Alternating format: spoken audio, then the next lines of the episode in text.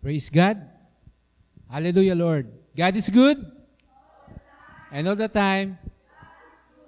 Hallelujah, Lord. Kahit po tayo ay kakaunti, pero gayon pa man, ang kabutihan ng Diyos ay para sa ating lahat. So sa mga kapa- ka- kapatid na nasa Facebook, patuloy nga na alam ko na kung paano gumagawa ang Diyos dito sa loob ng church building, ay ganun din gagawa ang Panginoon dyan sa inyong mga tahanan. Patuloy lang po nating buksan ang ating mga puso't isipan, patuloy po nating buksan ang ating espiritu, at ang Diyos ay gagawa ng something different sa araw na ito dito sa loob ng church at maging sa inyong mga tahanan. So sa oras na ito, samahan niyo po ako. Tayo pong lahat ay tumayo, tuming, tumungo at magpasalamat sa Diyos.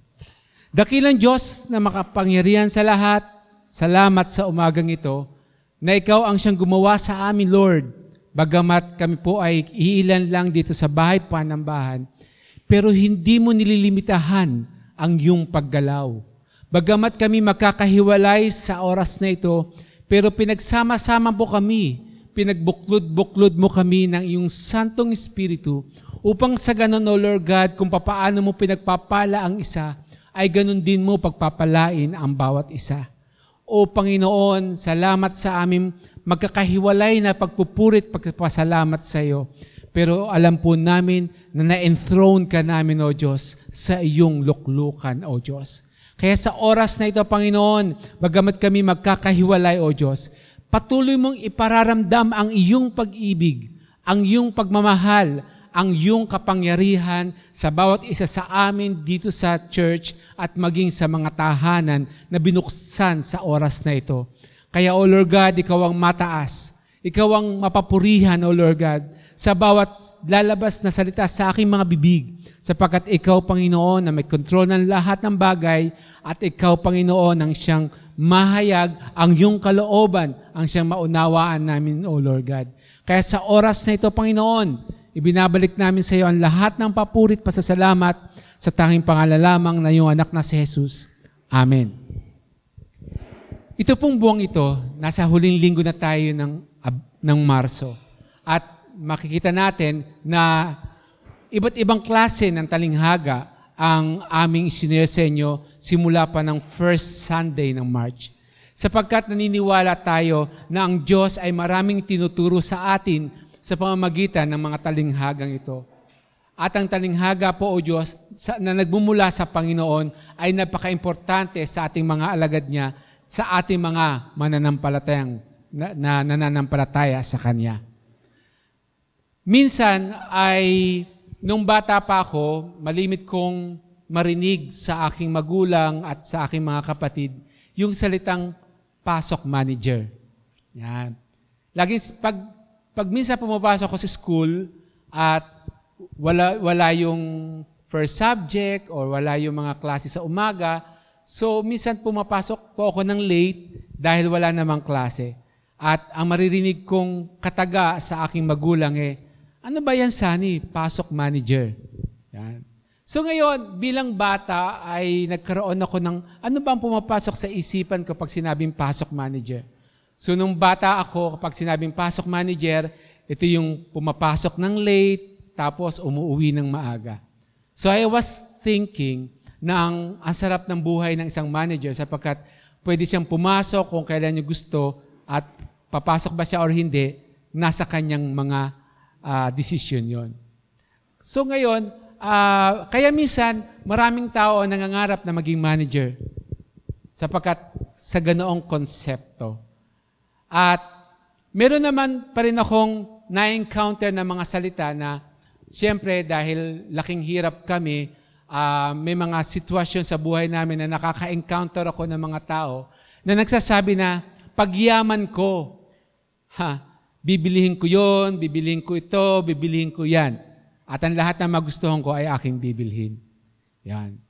Pero habang lumalaki ako, habang tumatanda ako, ay naunawaan ko ang salita ng Diyos. And then I realize na yung mga pangarap natin sa buhay, yung mga aspiration natin sa buhay ay matataas. At wala naman pong masama kung tayo po ay mangarap ng mataas. Sapagkat kung tayo po ay nangarap na mataas at hindi natin siya naabot, at least ma- mataas yung ating narating. Kaysa sa wala kang pinangarap, naabot mo yung pangarap mo, pero wala ka pa rin naabot. Kaya sa ganoong sitwasyon, na-realize ko when, sa, sa, pag, sa pagdaan ng mga panahon, na yung mga tao palang mayayaman ay ah, pag nakahawak sila ng pera, hindi sila agad nagdidesisyon. Parang ay, makasampung beses nilang pag-iisipan kung dapat ba nilang basa, bilhin yung bagay na yon o makasdalawampung beses na, na nilang pag-iisipan bago nila mabilhin ang bagay na yon bago talaga sila mag-decide na go. So ito ay malaking contrast o hindi siya malaking pagkakaiba sa pagkakaunawa ko ng bata. At ngayon nare- na-realize ko na ang isang manager pala ay kung gusto mo maging responsible na manager, mas maaga kang papasok kaysa sa mga kasama mo sa opisina. At usually, ikaw yung pinakahuling uuwi sapagkat nandoon ang bigat ng responsibilidad. Akala ko noon kapag naging manager ka, you can go to the office anytime you want. You can take your leave anytime you want. Pero ang totoo po, habang tumataas yung binibigay sa ating ah, posisyon ng Diyos, mas bumibigat yung responsibilidad. At yung responsibilidad na yon, ito yung nagpapasaya sa iyo para ma- ma-fulfill yung iyong mga ninanasa. So the same thing mga kapatid. Ang topic po natin sa umagang ito ay ah, mapagkakatiwalaan tayo sa maliit. Kapag napagkatiwalaan tayo sa maliit, mapagkakatiwalaan tayo sa malaki. So samahan niyo po ako. Basahin natin ang salita ng Diyos. Buksan po natin ang ating mga Biblia sa Mateo chapter 25 verses 14 to 30. Ah, basahin po natin, samahan niyo po ako. Buksan po ninyo ang mga Bible. Kahit po tayo nasa bahay, I hope meron tayong dalang Bible. Ang paghahari ng Diyos ay maitutulad sa isang taong maglalakbay. Kaya tinawag niya ang kanyang mga tauhan at ipinagkatiwala sa kanila ang kanyang ari-arian.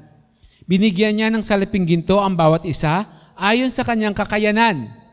Ulitin ko po mga kapatid, binigyan niya ng salaping ginto ang bawat isa sa ang bawat isa ayon sa kanyang kakayanan.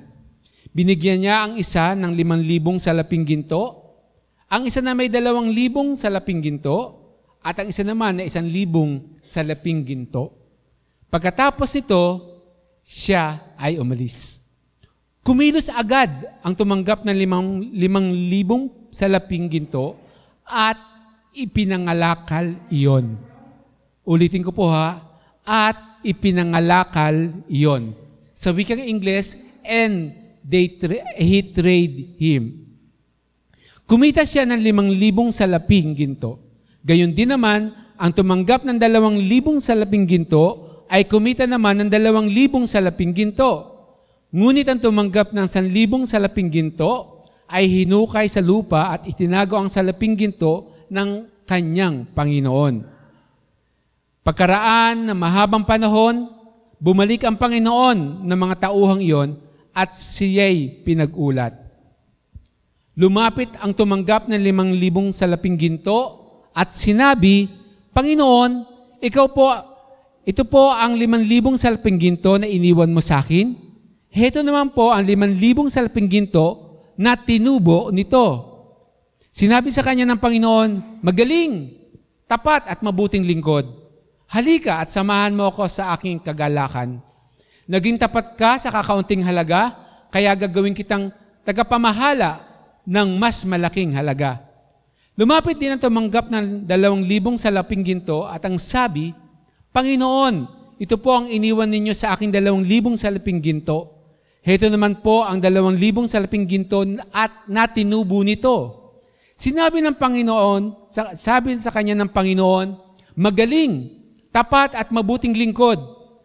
Naging tapat ka sa kakaunting halaga, kaya't pamamahalaan kita sa malaking halaga. Samahan mo ako sa aking kagalakan.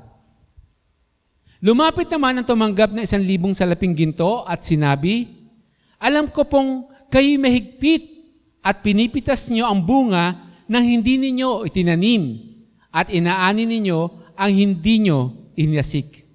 Natakot po ako, kaya't ibinaon ko sa lupa ang iyong salaping ginto. Heto po ang inyong salapi. Sumagot ang Panginoon, masama at tamad na lingkod. Alam mo palang pinipitas ko ang bunga ng hindi ko tinatanim at inaani ko ang hindi ko inihahasik. Bakit hindi mo lang inilagay sa bangko ang aking salapi? Kahit papaano'y tumubo sana ito.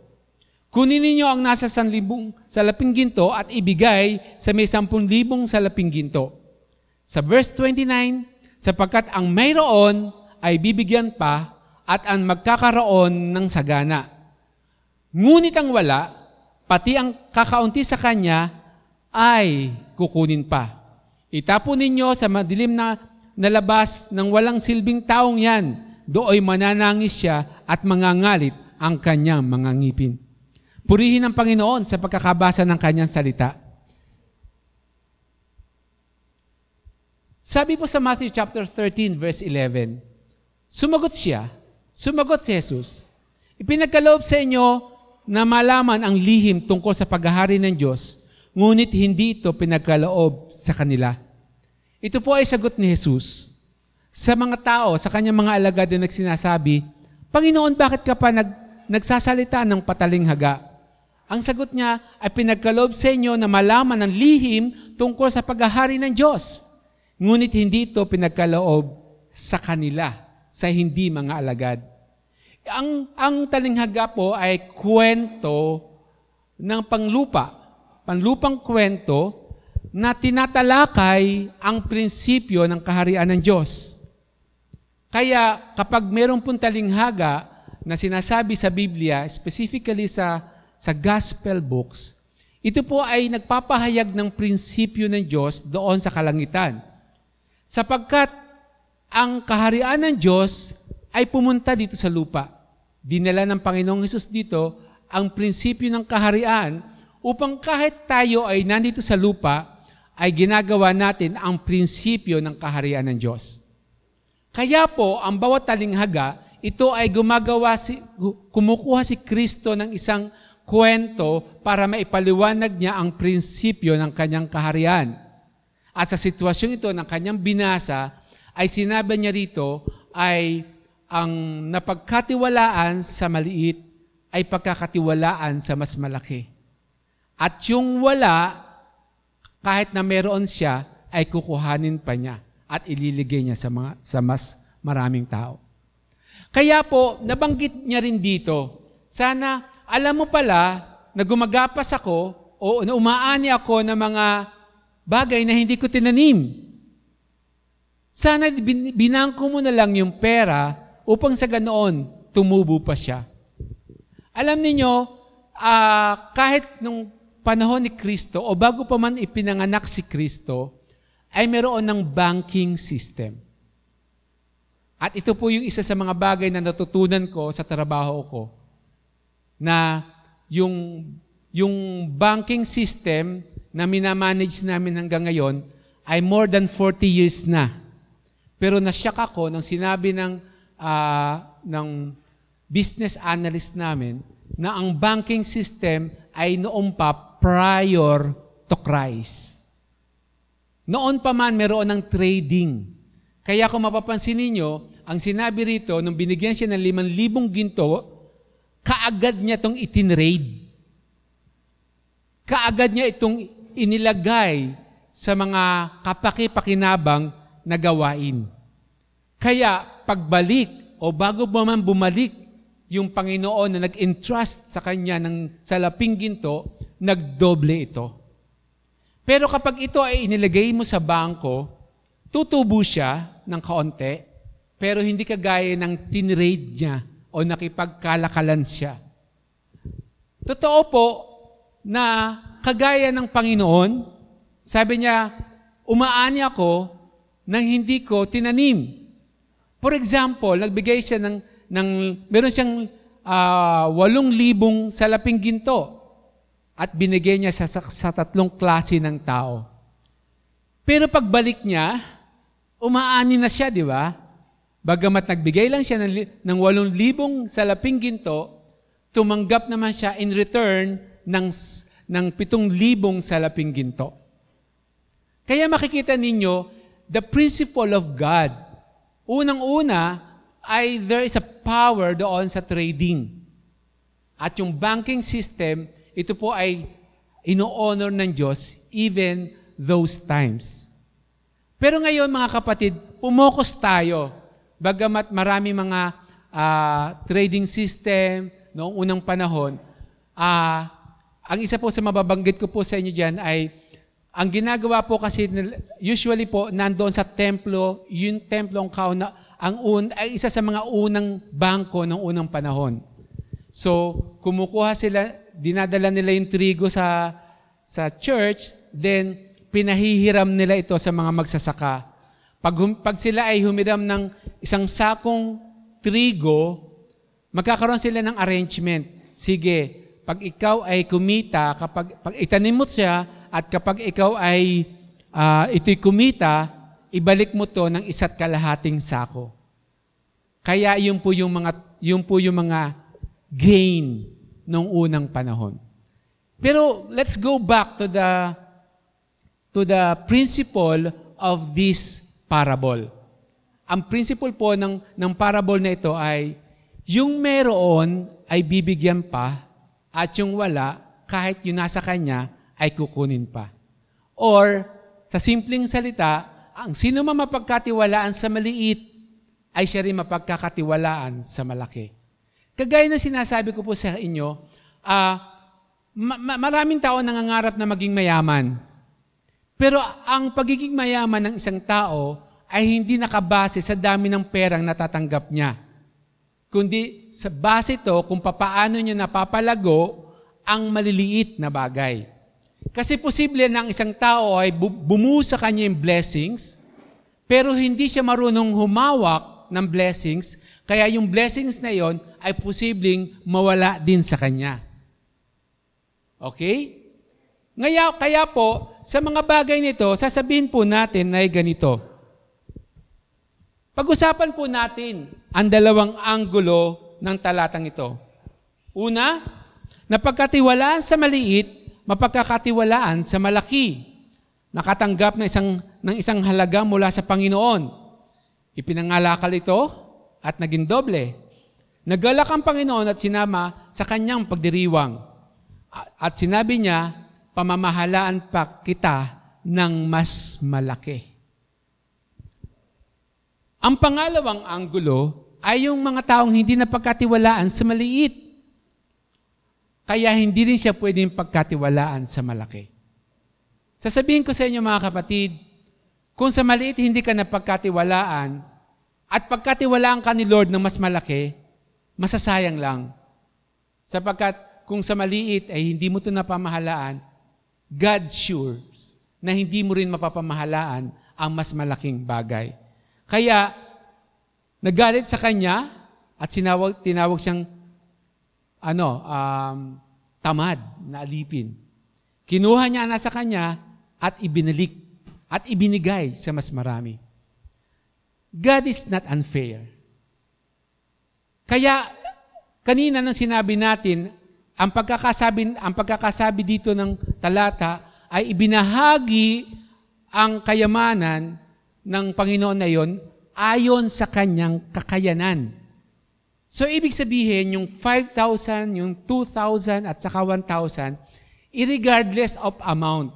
Ibig sabihin, yung unang tao, he was capable to handle 5,000. The second one was able to handle 2,000. And the last one was able to handle 1,000. At probably, yung 1,000 na yon, kung siya napagkatiwalaan ng Diyos doon, pwede siya maging 2,000, pwede siya maging 4,000, pwede siya maging 8,000, at posibleng mas malaki pa siya doon sa mga naunang tao. Kasi po, yung kakayanan mong, kakayanan ng taong yon na mag-handle ng pera ay madidevelop habang palaki ng palaki ang kanyang ginagawa. Kaya bilang isang Panginoon na mayroong talino, sige, alam ko na kaya mo palang ay 1,000. Hindi naman sa dinidegrade kita. Sige, 1,000 muna ibibigay ko sa'yo. And then, alam ko kaya mong gawin siyang 2,000, pero you have to go on sa process of learning. Meron kang proseso ng pagkakaunawa kung papaano mo hahawakan na 1,000. At posibleng may ups and downs. At pagkalipas na mahabang panahon, bumalik yung ang Panginoon at nakita na nap, napagkatiwalaan ka sa maliit, sa malak, hindi naman kukuhanin sa iyo ni Lord yung tinubo, kundi sige, gawin mo tong doble. Alam natin marami mga famous persons na nag-umpisa sa maliit. Na nag-umpisa muna siya magtinda ng mga kaunting sapatos, at napagkatiwalaan siya mag, magtinda ng konting sapatos hanggang nagkaroon siya ng isang shop, ng shoe shop, hanggang nagkaroon siya ng konting malaking shop, hanggang nagtayo siya ng mall, at hanggang sa ngayon, ang daming mall. Tapos ngayon, hindi, lang sapatos tinitinda niya, di ba? Nagtayo na rin siya ng, pagawa, ng mga condominium, nagawa na rin siya ng iba't ibang resorts. So, ang prinsipyo na ito ng Diyos, kapag ito ay, kaya sabi niya, dinadaan ko sa taninghaga kasi gusto ni Lord, ang unang matuto nito ay ang kanyang mga alagad. Pero for sure, kapag ang prinsipyo ng kalangitan ay natutunan ng secular, mm, pakikinabangan niya ang knowledge of the, of the heaven. Mapapakinabangan niya. Bakit po? Sa aming company, ang, kin, uh, minsan kinukuha namin mga reference, leadership le- reference book ay galing sa mga greatest pastor sa US. So, ibig sabihin, kahit sa mga pastor, yung, yung revelation ni Lord sa mga pastor ay ginagamit ng secular at sila ay nagtatagumpay. Kaya, actually, yung talinghaga ay first of all, para sa akin at sa iyo, para tayo ay sumunod ayon sa kingdom of God. Pero kung kahit kung ito ay susundin ng mga taong wala sa Panginoon, sila rin ay magtatagumpay. Kaya ngayon mga kapatid, sa ganitong pagkakataon, first, pag-usapan natin ang ministry. Okay, alam natin na kapag napagkatiwalaan sa maliit, pagkakatiwalaan ng Diyos sa mas malaki. At minsan, kapag na, minsan, may pagkakataon sa ministry na binigyan ka kaagad ng malaki, pero pagkalipas ng panahon, lumiliit. Bakit? Kasi natanggap mo yung malaking ministry na hindi pa handa ang yung puso't isipan. So let's go back first sa ministry. Uh, sa ministry, pagyamanin at palaguin mo ang ministeryong ipinagkaloob sa iyo. Number one, sa ministry, ano man ang pinagkaloob sa iyo ng Diyos, palaguin mo ito at palakihin. Alam ko na maganda maghangad ng malaking ministry. Yes, ibibigay sa atin ni Lord yan in due time. Ano yung due time? Kapag kaya mo nang i-handle yung maliliit. For example, di ba? Usually, sa, sa ibang mga pananaw, bago ka magpastor, kailangan mag-aral ka muna sa Bible school, uh, i-train ka muna doon, tapos magkaroon ka ng OJT sa mga churches bago ka makapagtayo ng isang church. Di ba? Pero minsan, may mga taong sumu-shortcut. Sige, kahit hindi ako nag-aaral sa Bible school, kahit wala akong foundation how to handle a church, magtatayo ng church because this is my calling. So nag-move agad sa mas mataas na antas. Kaya sometimes, merong ang daming ups, maraming downs, maraming ups and downs, hanggang sa, susun, hanggang sa dumating sa point na hindi rin naging successful. So ngayon, kung tayo ay may tawag na pagiging pastor, kailangan natin mag-invest. Kailangan nating uh, lo- loobin ng Diyos, masanay tayo sa maliit, at later on, pararamihin at pararamihin at pararamihin ng Diyos yun. Amen? Pangalawa, ano pa yung ministry na pwede mong uh, meron ka sa Panginoon? Halimbawa, pinagkalooban ka, pinagkalooban ka ni Lord ng M group. At ang M group mo, meron kang dalawang uma-attend. Huwag kang matakot. Huwag kang malungkot. Kasi sabi ko nga sa inyo, ang lahat ng bagay nag-umpisa sa maliit. Pagyamanin mo yung dalawang tao na, ine, na sinesel groupan mo. Ipanalangin mo to sa Diyos. Mag-prepare ka ng wagas. Patuloy mong ipanalangin ang M group na, na binigay sa iyo ng Diyos na dalawa. At pag nakita ni Lord na ikaw ay matapat at masipag na, na, na minister of Christ, dadagdagan siya ng Panginoon. Sapagkat ang sabi niya ay alagaan mo ang aking mga tupa. Kung naalagaan mo kapatid, ikaw isang M group leader, naaga, naalagaan mo ang tupa ng Diyos na dalawa, dadagdagan siya ng Diyos na tatlo, apat, lima, and so on and so forth. Kasi kapag kaya mong mahalin, alagaan, idalangin yung dalawang tao, matututunan, matutunan mo rin later on yung tatlo, apat, hanggang sampu o hanggang sa mas maraming mga tao. Kaya nga, minsan, meron tayong mga kapatid, mga lingkod ng Diyos, na hindi lang isang cell group ang hawak. Meron silang dalawang hawak na dalawang cell group na hawak, merong tatlong cell group na hawak, merong apat na cell group na hawak. Kasi napagkatiwalaan siya ni Lord sa isang cell group. Kaya ngayon, dalawang cell group na ang kanyang minamanage. At pag napagkatiwalaan tayo ni Lord sa dalawang cell group, bibig, at yung mga cell group na yon ay patuloy pang bibigyan ng Diyos at palalaguin pa. Kaya wag, ka ma, wag kang malungkot kapatid ko ang sinesel groupan mo dalawa pa ngayon. Sapagkat yung iba mga kapatid na nag-handle ng mas marami pang cell group, nagdumaan din sila sa sitwasyon mo ngayon. Mas mahirap po kasi na biglang ang dami ng cell group mo, tapos hindi mo alam kung paano mo siya pangangalagaan. Because the principle of God is true for all generations. Na kapag napagkatiwalaan ka sa maliit, makikigalak si Lord sa iyo kapag napagkatiwalaan ka na doon. At sasabihin niya, dadagdagan ko pa ang mga taong pinagkatiwala ko sa iyo. Mga kapatid, tandaan mo, minister of Christ ka sa dalawa. Yan ay lingkod ng Diyos. Yan ay tupa ng Diyos. At pwede pang dagdagan ng dagdagan ni Lord ang tupang nasa sa iyo kapag ikaw ay napagkatiwalaan ng Diyos sa mas malaki at sa mas maliit. Kaya, doon, mamahalin mo. Kung paano minahal ni Lord ang kanyang mga tupa, mamahalin mo rin ang mga tupa ng Diyos sa pinagkatiwala sa iyo. At doon, ipapanalangin mo siya, uh, tuturuan mo siya magbasa ng Biblia, tuturuan mo silang manalangin, pagtatyagaan mo siyang puntahan, tawagan, i-text, at paalalahanan na kapatid, tayo ay manalangin sa Diyos. Amen. Another ministry na pinagkatiwala sa iyo, music ministry. Isa ka bang song leader? Backup singer? Isa ka bang musician? Kapag napagkatiwalaan ka ng Lord sa isang instrumento at ibinigay mo ang pag-ibig mo sa Diyos, at yung, yung ang Lord ay natataas sa iyong pagtugtog, sa iyong pag-awit, si Lord mismo ang magtatayo sa iyo at magtataas sa iyo at patuloy na bibigyan ka ng Diyos ng kaalaman pa sa iba-ibang mga instrumento. At kalulugdan ng Diyos ang iyong pagpupuri, ang iyong pagpasalamat, ang iyong pagtugtog. At ikaw ay magiging blessings sa lahat ng mga tao nakakarinig ng iyong pagpupuri at pagsamba. Kaya makikita natin mga kapatid, merong mga worship team na talagang ano, na blessed pati ang buong mundo.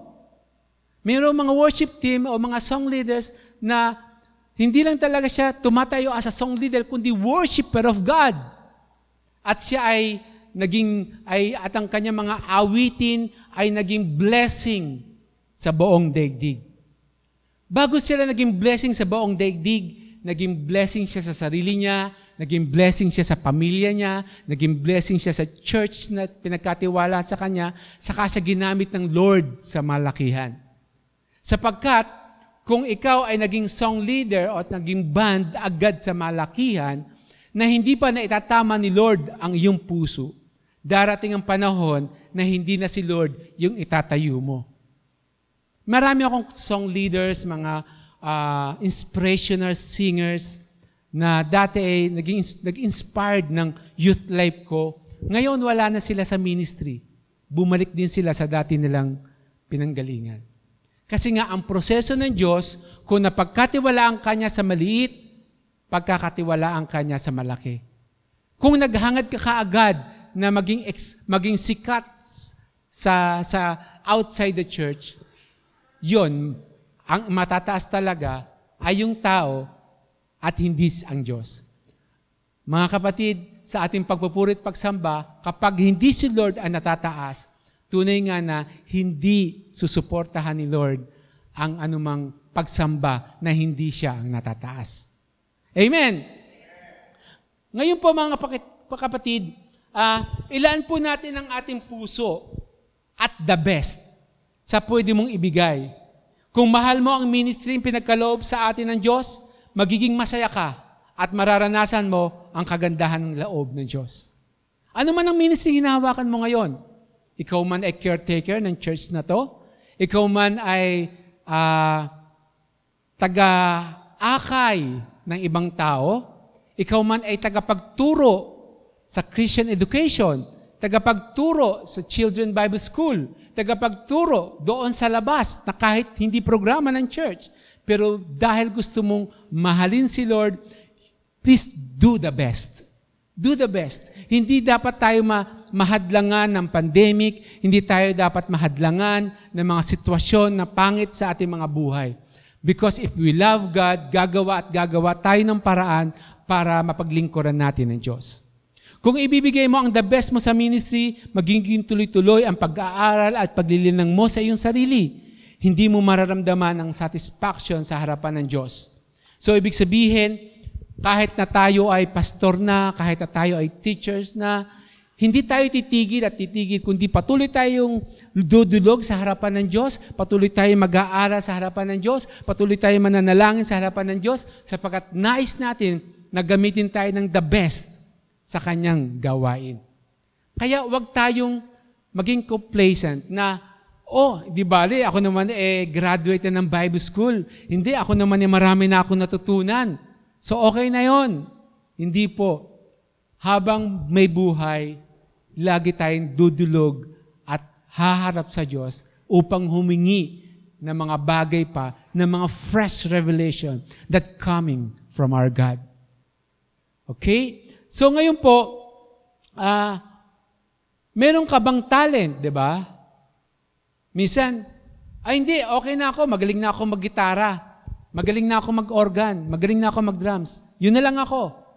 Pero alam niyo po ba, kahit, kahit anong ministry ang pinagginagawa natin sa Diyos, isa sa mga magandang uh, gawin tayo ni Lord ay magturo din tayo sa iba. Kung ikay magaling na pastor, magturo ko sa iba. Kung ikay magaling na uh, cell group leader, magturo ko sa iba. Kung ikay magaling na musician, magturo ka sa iba. Kung ikay magaling na teacher, turuan mo rin ng iba. I-train mo rin ng iba. Sapagkat ang gagamitin ni Lord na train of the trainer ay yung mga taong napagkatiwalaan sa maliit. Kaya kung mapapansin ninyo, mayroong mga musician na marami siyang alam dahil inilaw ni Lord na maraman pa niya ang iba pang mga bagay. Mga kapatid, hindi sapat na marunong tayong mag-strumming. Marunong tayong uh, gumamit ng family chords. Mas maganda, i-advance pa natin ang kingdom of God through praise and worship. Di ba? Kaya nga, uh, wag lang wag lang mga English ang ating ipa, ang ating ipakanta, pati mga Tagalog. Wag natin ipakanta yung mga latest musics lang. Pakanta rin natin yung mga old music, yung old praise and worship. Sapagkat yung ang Diyos ay gumawa noon at gumagawa hanggang sa ngayon. Ang iba ay gumagawa, ang Diyos ay gumagawa sa mga Ingles at gumagawa sa mga Tagalog. Kaya wag wag nating uh, kung tayo napagkatiwalaan ng Diyos sa Ingles, mapagkatiwalaan din tayo ni Lord sa Tagalog. At kung tayo napagkatiwalaan ng, ng Diyos sa Tagalog, mapagkakatiwalaan din tayo ng Diyos sa Ingles. Huwag natin limitahan ang ating mga sarili. Sagat God can do more in your ministry. Amen. Kaya po mga kapatid, ang pangalawa ay sa business at sa career. Di ba ba? Alam ko na ang Diyos ay tumawag ng mga full-time workers, full-time pastors. Pero majority or 99% of the members ay hindi full-time. Ibig sabihin ba, ang gagamitin lang ni Lord ay ang mga full-time worker? No. Even you, nag-aaral ka man, nagbi-business ka man, nagtatrabaho ka man, God can use you. Sapagkat ang lahat ng tao ay tinawag ng Diyos, pinasok ni Lord sa church upang gamitin niya mightily together with the leaders. Kaya hindi, wag mong isipin na na ang pwede lang gamitin ni Lord mightily ay mga leaders o yung mga nag-full-time worker. Ano ba ang hawak mo sa oras na ito? 'Di ba? Ano ba ang hawak mo ngayon? God can use you doon sa ministry hawak mo ngayon. Irregardless kung ikaw ay nagtatrabaho, ikaw ay nagbi-business, o ikaw ay nag-aaral. At marami mga taong uh, nagtatap sa school, and at the same time, ginagamit ni Lord mightily sa kanyang ubasan. Because napagkatiwalaan siya sa maliit. Kaya wag mong isipin, kung ikay nagtatrabaho, ay hindi, hindi ako makakapag-serve, makakapag-serve kay Lord kasi nagtatrabaho ako. Wag. Wag mong isipin yan. Sapagkat marami mga taba, tao na nagtatrabaho and yet they can be used by God mightily doon sa field na ibinigay niya sa Diyos. Kung ikaw ay nagtatrabaho, nag-aaral, nagbi-business, pwede ka maging M group leader. Pero bago ka maging M group leader, kailangan muna maging M group member. 'Di ba? Siyempre, papaano ako magiging leader kung hindi ko naranasan na maging member? Di ba? Kaya doon sa sitwasyon, uh, ma- masasabi ko, na mar- mayroong tinawag si Lord na mag full-time, pero kung ikaw ay may calling sa Diyos, kahit hindi ka full-time, you can do great things sa ubasan ng Diyos. Huwag mong, pang, wag mong sasabihin na, Lord, uh, saka na lang ako maglilingkod sa iyo kapag ako ay tapos na sa aking pag-aaral. Kasi Lord, nag-aaral pa ako eh. Hayaan mo Lord, pag nakagraduate ako, maglilingkod na ako sa iyo. Eto, nakagraduate ng college. Sabi niya, oh, kapatid, ano, pwede ka na maglingkod sa Lord? Teka muna. Teka muna, pastor, kasi kagagraduate ko lang, siyempre kailangan ko maghanap ng trabaho. Saka na lang po ako makaka, mag, mag, maglilingkod kay Lord pag nakahanap na ako ng trabaho. Siyempre, binilis sila ni Lord ng trabaho. O kapatid, ano, pwede ka na bang umatin sa cell group? Pastor, kasi Bago pa ako sa trabaho eh. Pwede bang pag matagal-tagal na ako, hanggang sa dumating sa time na, Pastor, pwede po ba pag nag-retire na lang ako? Di ba? Pero alam mo, good news mga kapatid. You can serve sa Diyos ano man ang profession mo sa oras sa ito. Engineer ka naman, teacher ka, CPA, doktor, o ano man ang profession mo at anuman ang ginagawa mo. Kung napagkatiwalaan ka ni Lord sa maliit, pagkakatiwalaan ka ng Diyos paunti-unti, at kapag napagkatiwalaan ka ng Diyos sa mas malaki, kaya mong i-handle ito sapagkat tinirain ka ni Lord sa mas maliit. God is good.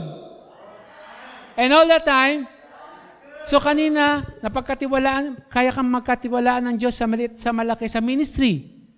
Kanina sinabi ko, kaya kang pagkatiwalaan ng Diyos sa maliit sa malaki, kahit ikay mayroong business, estudyante ka, o professional.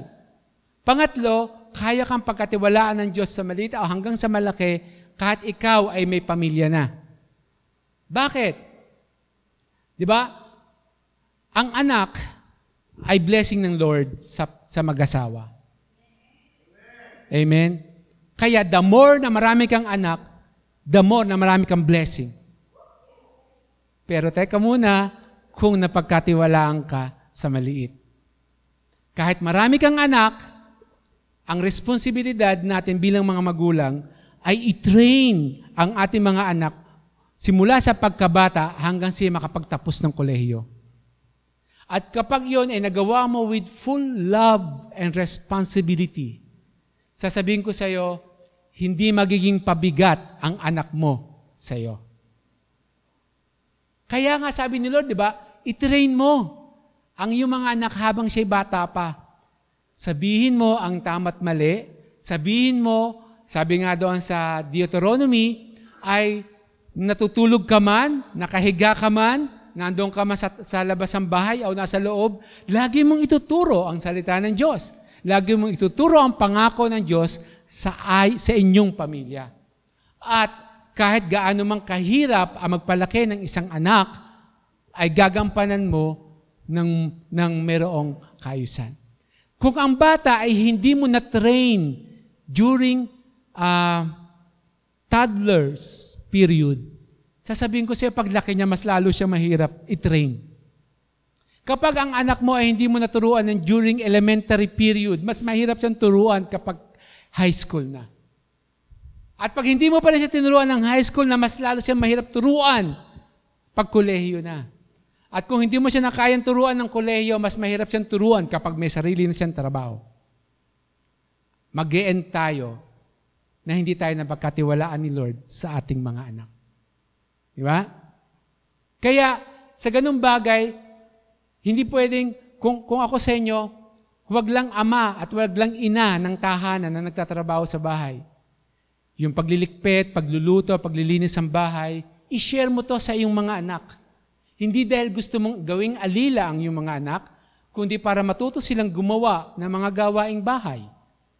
At kapag ang bata at, at the younger age, meron nga ako nakikita isang kapatid natin, di ba? Yung kaisa-isa niyang uniko iho, pinaglilikpit niya. Di ba? Nakikita niyo sa Facebook yung pinaglilikpit niya yon. Diba? At, at doon, two years old, three years old, pinaglilikpit na niya yung kanyang anak. Hindi niya inaalila yon dahil mahal niya yung kanyang anak, kaya tinuturuan niya ng mga simpleng bagay.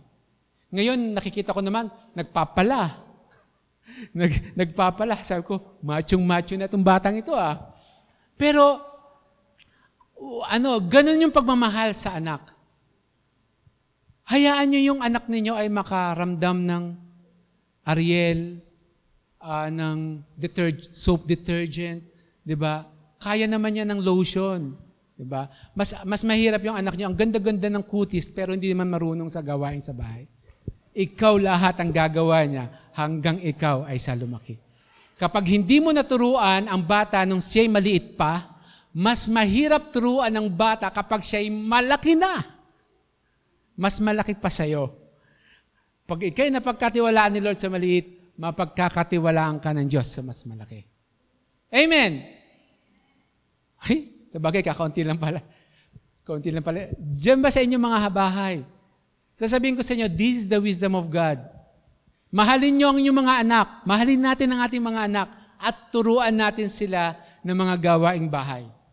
At kung sakali man sila ay maging professional someday, they can still do yung mga gawaing bahay. Kaya pa rin niyang pakainin sarili niya. Kaya pa rin niya magluto ng itlog. Eh ano kung itlog, di ba? Kung yun lang kaya mong lutuin eh, di ba? Ako nga, lumaki ako, ang kaya ko lang lutuin.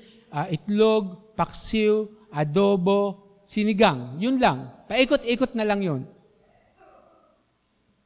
Oo eh. Pero siyempre, masarap magluto asawa ko, kaya hindi na ako nagluluto ngayon. Di ba? Pero nung nagkasakit siya, nagluluto kami. O, diba? Kapag nagkasakit ang ina ng tahanan o ama ng tahanan, meron naglulutong mga anak. Amen. Kaya sa ganoong mga bagay, mga kapatid, huwag niyong, huwag niyong kaliliktaan, turuan ang bata sa kanyang kaliitan.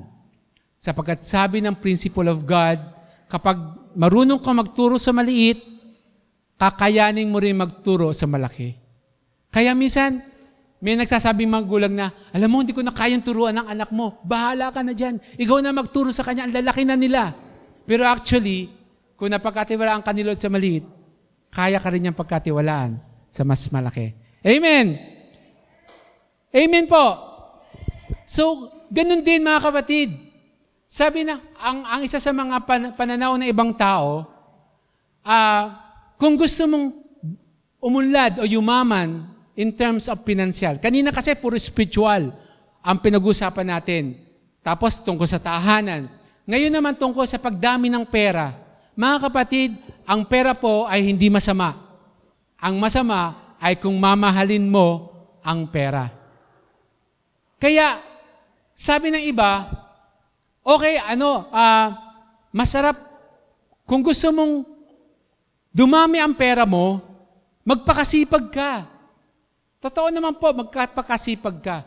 Kaya ng mga bandang 2001-2002 ay, ah, to be honest, marami kaming pinagbabayaran at kailangan kong kumita ng mas extra.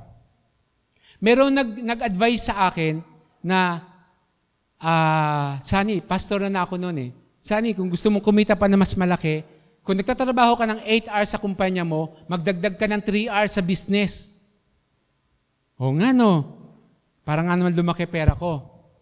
So ginawa ko noon, sabi niya, ah, eto, di okay na sana ako na magbi-business ako. Sabi niya, gusto mo magtinda ka ng ganito, magtinda ka ng ganon. Ewan ko po ba, hindi siyata ako sanay magtinda.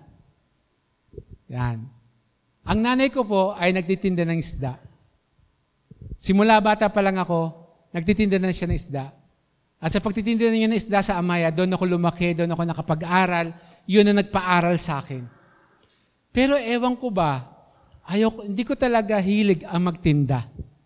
Pag sinasama ko ng nanay ko, sana halika, sama ko mo magtinda, sasamahan ko siya, pero hindi kami magkatabi. Lalo na kapag dadaan kami sa bahay ng classmate ko, Nana, doon na lang ako dadaan sa kabila, makita ko ng classmate ko nagtitinda ng isda. Hindi ko naman kinahiya ang pangingisda, pero yung pagtitinda ang hindi ko nakalakihan. Sasabihin ko sa inyo na pag-aral ako ng dagat. Dahil sa dagat, nakapag-aral ako. Pero hindi ko siguro talaga hilig yung magtinda. Eh, it so happened, pinagtitinda ako noon. Sabi niya, eto, ano, Sani, para dumagdag pa yung kita mo, magtinda ka ng ganito. Tapos mag-imbita ka pa. Lahat na naimbitahan mo, lahat ng, lahat ng tinda niya, meron ka. So ginawa ko po yon for a year. Ay, puro hirap din lang po inabot ko. Sabi ko kasi hindi ako mahilig magtinda eh. So, umalis ako doon sa multi-level company. At nakailang multi-level kami, hindi kami nag, nag-succeed mag-asawa. Pero yung mga anak ko, mahilig magtinda yan. Yan. Pero gayon pa man po, pumasa, nag-business kami. Uh, nag-computer shop kami. Uh, nag-jeep, di ba? At naging consultant din ako ng ibang company. Nagtatrabaho ako, tapos nagko-consultant pa rin ako ng, naggawa ko ng program sa isang company dito sa may, sa may kal- kalayaan. Pero nahirapan din po ako. Kasi Siyempre, nagtatrabaho ako, nagbi-business, tapos nagbi-ministry. So I decided to God, Lord, paano kami makakaahon sa utang? At ito pong Biblia ang nagturo sa aming mag-asawa. Hindi lang hindi ka lang uunlad how you earn. Uunlad ka rin kung papaano ka gumastos. So, noon, in-stop ko yung mga business ko, in-stop ko yung mga sidelines namin, sabi ko, Lord, mas gusto ko maglingkod sa iyo. So magtatrabaho ako at the same time maglilingkod ako sa iyo. Hindi na ako mag sa sideline. Sabi, yun na pag-usapan namin. Yung po ay sa amin lang po mag-asawa ho, depende sa inyo. At doon, ang bagay na natutunan ko sa Lord, natutunan namin sa Panginoon, ay nag-budget kami. Nilista namin magkano yung nakaka, nabibili naming bigas sa isang buwan, argas, tubig, kuryente, uh, baon sa mga anak, uh, pambili ng ulam, pambili ng... Nilista po namin lahat yon into details. At doon, nakita ko na ang laki pala ng expenses namin. So, nag-agree kami na, o oh, sige, pagdating sa kuryente, ganito muna yung gagawin natin ha. Ito yung, ito yung bigas natin isang buwan, ito yung halaga ng kuryente natin isang buwan, tubig natin isang buwan, telepono namin isang buwan, baon ng mga bata isang buwan, uh, uh, pambili ng pagkain isang buwan, pambili ng mga ganito isang buwan, ganon. Tapos, nakita namin na, pero of course, inuna namin yung tithes. Yun ang pinaka-good thing. Tithes muna, tapos yung mga gastusin namin sa bahay. And then, binawasan po namin para magkaroon kami ng savings. At yung savings na yon, yun po yung binabayad namin sa mga pinagkakautangan namin. Before matapos ang isang taon, sa biyaya ni Lord, nabayaran namin lahat. Wala akong extra income. Wala kaming extra income. At kumbaga mat, nai-increasean ako ng sweldo taon-taon sa biyaya ni Lord, yung budget po namin hindi lumaki. Bagkos yung mga nadadagdag na blessing sa amin, yun po yung uh, pinag, nilagay namin sa savings at doon kami po uh, bumili ng mga dapat namin bilhin. Kaya ang Diyos ay mabuti sa lahat ng bagay. Hindi lang dapat the way we earn ang dapat nating gawin, kundi the way we spend money. Kasi oo, malaki ang kumita ka, eh mas malaki naman yung binibili mo. Utang pa rin ang kalabasan noon. At sasabihin sa iyo ni Lord, ikaw tamad na alipin, ang kung ano meron ka, kukuhanin pa rin sa'yo. Kaya, maraming tao ang kayod ng kayod, they, came, they end up na wala pa rin nangyayari. Kasi kahit anong laki na ng biyaya na binibigay ni Lord, palaki din na mas malaking mas malaki pa rin yung ginagastos. Kaya, ang sabi ni Lord, kung napagkatiwalaan ka ni Lord sa maliit, saka ka na lang, pagkat, saka ka na lang mag, ano, magmalaki ng gastos kapag talaga marami ka na naipon sa Lord. At doon, sasabihin ko sa inyo, kahit na nagkakaloob tayo sa Diyos, kahit na nagtatides tayo sa Lord, more than 10% pa, hindi ka mauubusan kung marunong tayong mag-regulate ng ating expenses. Doon mga kapatid, ang masashare ko po sa inyo, manage your expenses. Tingnan nyo maigi. Yung po bang ginagastos ninyo sa kuryente, sa tubig, ay sapat ba o sobra-sobra? Yan. Ngayon, sa bahay namin, hindi naman kami nagtitipid. Pero naging parte na ng buhay namin na maging, ano ba tawag doon? Maging masinop. ba? Diba? Maging masinop sa lahat ng mga bagay na binibili namin. At sasabihin ko sa inyo, mga kapatid, lahat ng blessing na binibigay ng Diyos sa iyo at sa akin ay mangangalagaan natin na mas maganda. Meron po akong ilang mga kapatid na kilala. Maliit lang ang kanilang kinikita. Linggo-linggo. O kanda kinsenas katapusan. Maliit lang po ang kinikita nila. Pero ang kinahahanga ko sa kanila, wala silang utang. At ang anak niya ay nakapag-aaral pa rin. Because God is good all the time, right? Kasi nung panahon po namin nila Pastor Bong at na Pastor Julius, kailangan mo na malaking pera pag, para makapagkulehiyo ka. Pero ngayon mga kapatid, bao na lang ang poproblemahin mo. Libre na ang tuition fee. Di ba? Kaya, sasabihin ko sa inyo, kahit gaanong kalaki ang kinikita natin, kung hindi naman natin kayang kontrolin ang ating paggastos, mag-e-end up pa rin tayo na marami tayong utang. At kakayod tayo ng kakayod. Kakayod tayo ng kakayod. Para po tayong uh, nagpupuno ng timba na ang timba ay maraming butas. Bakit hindi po muna natin tapalan ng butas bago natin punuin ang ating mga timba. At doon, kakayanin natin punuin ang timba at mag-overflow pa ito at mag-overflow yung blessing na ibibigay sa iyo ng Panginoon. God is good. And all the time, mga kapatid, kung napagkatiwalaan tayo ni Lord sa maliit, pagkakatiwalaan tayo sa malaki. Maraming mga tao nakatanggap ng malaking pera, pero pagkalipas ng ilang buwan, ubos na rin. Pero meron mga tao, tumanggap ng kaunting pera, pagkalipas ng ilang buwan, may natira pa. Depende kung paano mo gastusin ang iyong pera. So dito, sa prinsipyo ni Lord, na sasabihin natin, Ulitin ko po, ang sabi dito ay ganito, sabi ni Lord,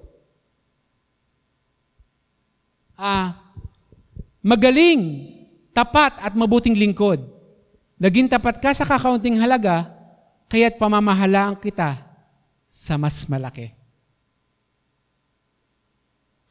Kung tayo man ay nalulungkot dahil wala pa tayong malaki ngayon, okay lang yon. There is God.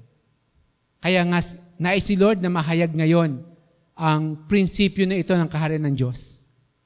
Sinasabi ni Lord, anak, o umpisahan kita sa maliit. Anak, nung pinanganak mo yung anak mo, hindi siya malaki. Maliit siya. At lalaki siya unti-unti. So kahit ministry natin, kahit ang ministry natin, uumpisahan ni Lord sa maliit. Yung nag-start ang Jesus the Great Minister, June 2001, labing lima lang kami sa, sa, sa, sa lugar na yon, Labing lima lang kami noon. At dati walang church building. Dati ang church natin maliit lang, yun lang kabilang yon. Ngayon naging doble na. Ngayon ang church natin, iisang floor. Pero sa blessing ni Lord, magkakaroon pa ng second dito, second layer, para sa mas marami pang a-attend. Kapag napagkatiwalaan tayo ng Lord sa maliit, pagkakatiwalaan tayo ng Diyos sa malaki.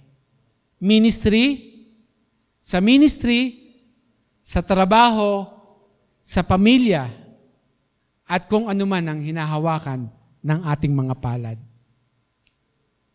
Mga kapatid, huwag kang malungkot kung iisa lang yung umaaten sa cell group mo.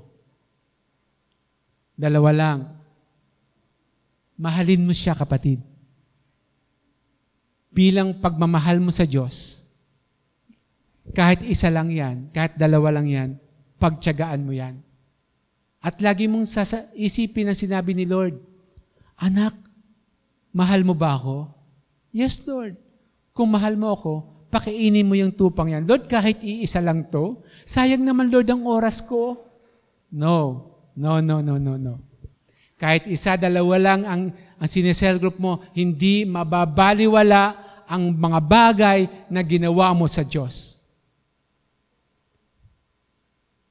Sabihin ko sa inyo, mag, kung kaya nyo maglaan ng load, pang text sa inyong mga kaibigan, hindi mababaliwala ang load mo para sa gawain ng Diyos.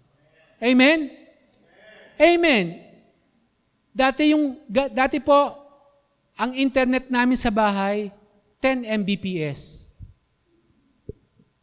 Pag nung nagpo, nung nung unang pandemic last year, last March, patay lahat ng mga cellphone namin para makapag makapag Sunday service ng live sa Facebook. Kasi kapag meron pong nagbukas sa amin, babagal na yung internet namin. Pinagkatiwalaan tayo ni Lord doon. Alam niyo po ba, God is good. Ang ginawa ng globe sa bahay namin, ginawa nilang fiber. Walang ekstrang bayad.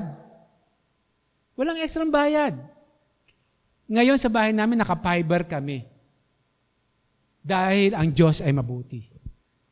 Hindi ako nagdagdag ng pera, naging 30 Mbps ang aming signal sa bahay.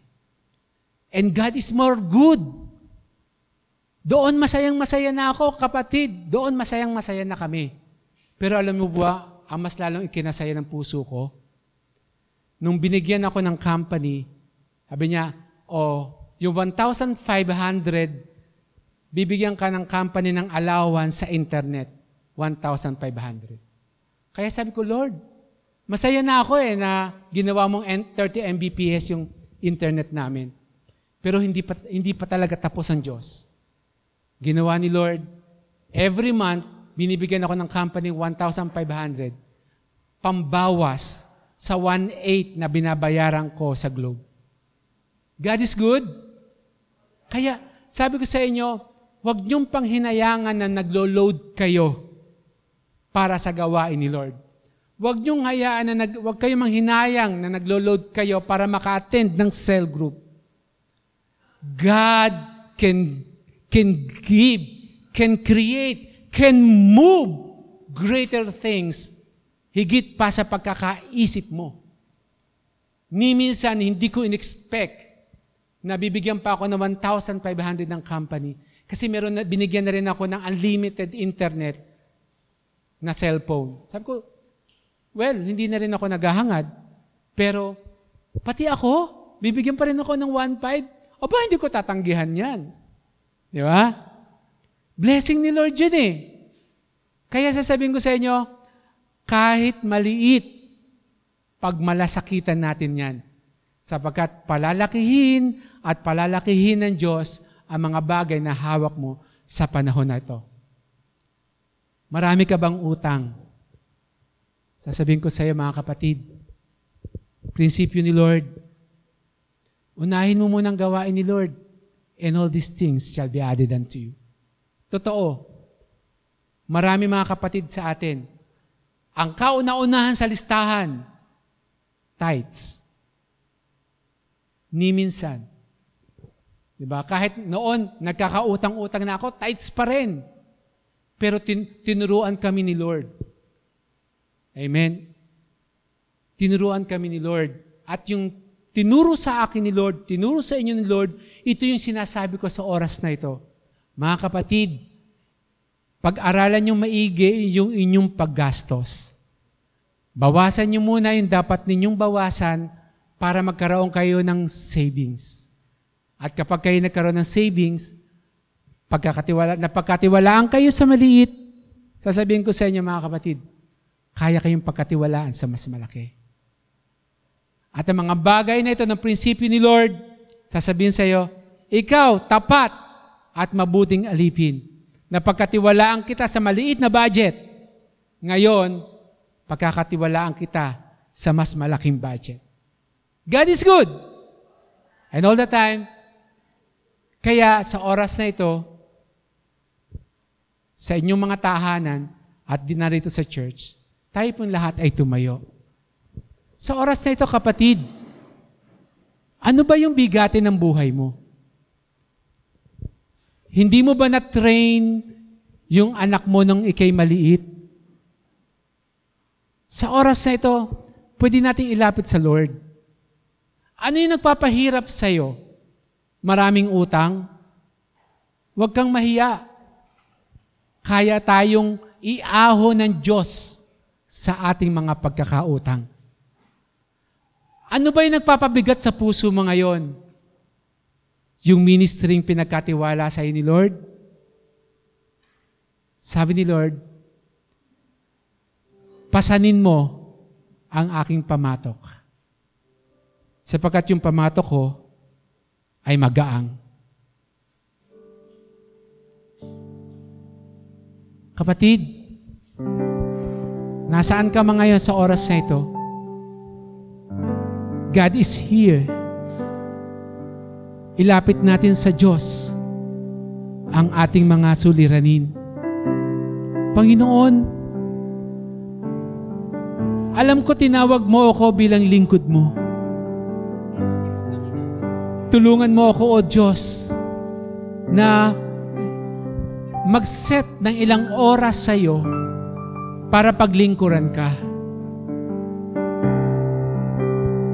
Alam ko, O Diyos, binigyan mo ako ng trabaho, binigyan mo ako ng business, o kaya binigyan mo ako ng pagkakataon makapag-aaral sa kolehiyo. Sa oras na ito, Panginoon, pwede niyo po bang tulungan akong mag-spare ng ilang oras to serve you, my God? Lord, bigat na bigat na ako, Panginoon, sa mga bayarin ko sa aming mga tahanan, sa aming tahanan. Bigat na bigat na ako, Panginoon, sa mga aming pagkakautang. Pwede po sa, sa oras na ito, tulungan mo ako, O Diyos, kung papaano ko makakaahon sa pagkakautang. Panginoon, sa oras ito, marami akong sama ng loob, O Diyos. Sa aking mga kapatid, posibleng sa aking mga anak, sa aking mga magulang. O Diyos, sa oras ito, Lord God, teach me, Lord, how to love. Sabi mo, kung kaya naming magmahal sa isa, tuturuan mo kami magmahal sa dalawa, sa apat, sa walo, sa labing anim, sa tatlumput dalawa, sa anim na put apat, and so on and so forth, Lord. Teach us, Lord God. Help us, Lord Jesus. Oh, idulog natin ngayon to sa mga kapatid sa harapan ng Diyos. Kay buti-buti mo, Panginoon, Sa lahat ng oras, sa lahat ng oras, sa bawat araw. sa bawat araw. Kapatid, idulog natin to sa Lord. Laging Amen. Amen. Ang iyong kawa ay magpawalang hanggan. Ulitin natin, kay buti-buti mo, Panginoon.